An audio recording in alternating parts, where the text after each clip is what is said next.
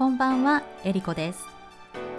日本に帰ってきて辛いことは冬の寒さなんですけれど実は冬を嫌いになれない理由があるんです。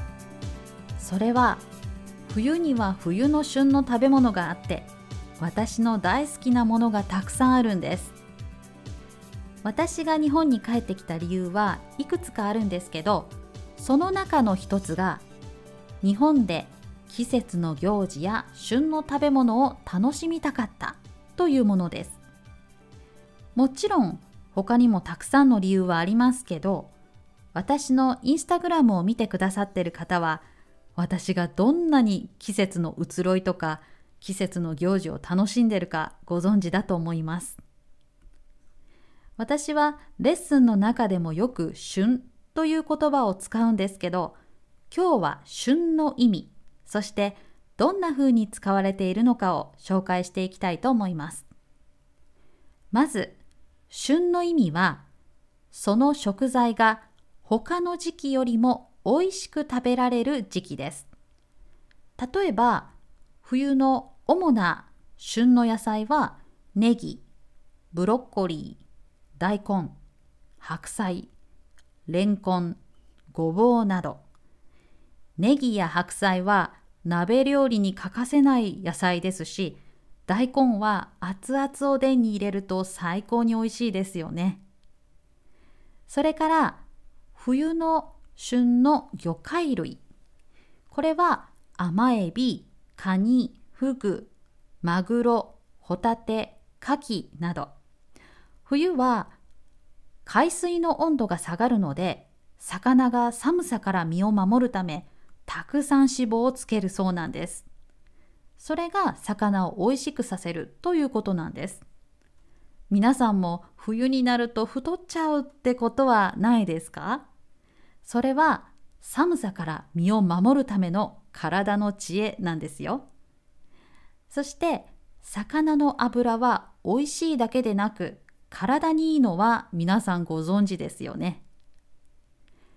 魚の脂肪に含まれている DHA ドコサヘキサエン酸は記憶力が良くなるとかがんを抑制できるとか視力の低下を防ぐなど嬉しい作用がたくさんあるんです。よくサプリメントでフィッシュオイルや DHA という名前で売られてますから皆さん魚の油は体にいいと知っていますよね。先ほど挙げた冬の旬の魚にはフグがありましたね。フグというと毒を持っている魚なのでフグを一般的に食べない国で育った人からするととても危険な魚だと思われているみたいです。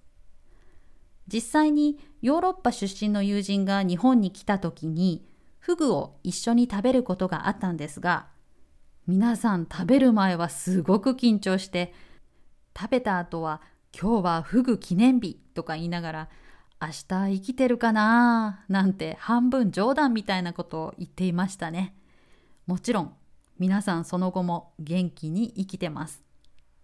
さて実は私の住んでいるところから近い兵庫県の淡路島という島では特別なフグが有名なんです。その名前は三年トラフグです。一般的にレストランやスーパーなどに出ているトラフグというフグは2年かけて成長した 800g 以下の魚です。三年トラフグというのは名前の通り3年かけて 1.2kg から 1.8kg になる大きなトラフグのことです。淡路の南の方では海水の流れが速くフグの身が引き締まってプリプリの食感が楽しめます。プリプリという言葉にはいろいろ意味があるんですけど食感の表現で使う場合には触ると跳ね返そうとするような感じです。例えばプリプリのエビの刺身とかゆで卵がプリプリしているという感じです。またプリプリは怒っている様子を表現する時にも使います。例えばいつまでもプリプリ怒ってないで機嫌を直してほしいとかあの人は嫌なことがあってプリプリしているという感じです。さて食感がプリプリしている三年トラフグなんですが先日家族と一緒に鍋でいただきました。ちなみにフグの鍋には名前があってフグチリと言います。また関西地方ではてっちりと呼ばれてもいます。このてっちりの語源なんですが先ほども言ったようにフグは毒を持っていて食べると死んでしまう可能性もあることから鉄砲の弾に当たって死ぬ確率に例えられててっちりと名付けられたそうです。以前は命がけで食べるものだったんですね。今レストランやスーパーなどで調理できるのは安全に調理する知識と免許がある人だけですので皆さん安心してください。私がオンラインで注文した鍋セットの中には鉄皮と呼ばれるフグの皮が入っていました。これはコラーゲンがたくさん含まれていて見逃せません。もちろん私はたくさんいただきました。食感はコリコリしています。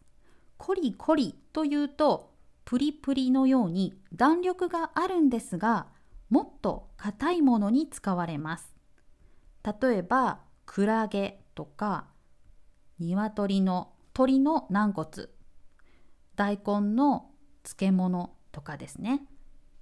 そしてフグのヒレも鍋セットに入っていました。これは日本酒に入れるとヒレ酒になります。私はアルコールを全然飲めないので試したことがないんですけど味と香りが良くなるそうです。ぜひ日本酒がお好きな方は機会があれば試してみてください。さて今日は冬の旬の魚フグについて。そして食感に関する擬音語擬態語を紹介しました。最後になりましたが旬というと実は食べ物だけでなく人や話題にも使うことがあります。いい意味でも悪い意味でも使いますよ。例えば今人気が出ている有名人や活躍している人を旬の人と言ったり最近世の中でいい意味でも悪い意味でも騒がれていることを旬の話題と言ったりもします。もちろんいいことで旬の人になりたいですよね。さて皆さんの住んでいるところでは12月の旬といえば何ですか？メッセージで教えてください。メッセージの送り先です。ツイッターはエリコアンダースコア塾。ERIKO アンダースコア JUKU インスタグラムはエリコ塾。ERIKOJUKU です。メッセージをお待ちしています。また YouTube ではこの文章を読みながら聞ける動画を配信しています。漢字を知りたかったりゆっくり内容を確認したい方はぜひご覧ください。YouTube でエリコ火災。ERIKOKASAI を検索してみてください。それでは今日も最後まで聞いてくださってありがとうございます。また次回も聞いてくださると嬉しいです。ではまた。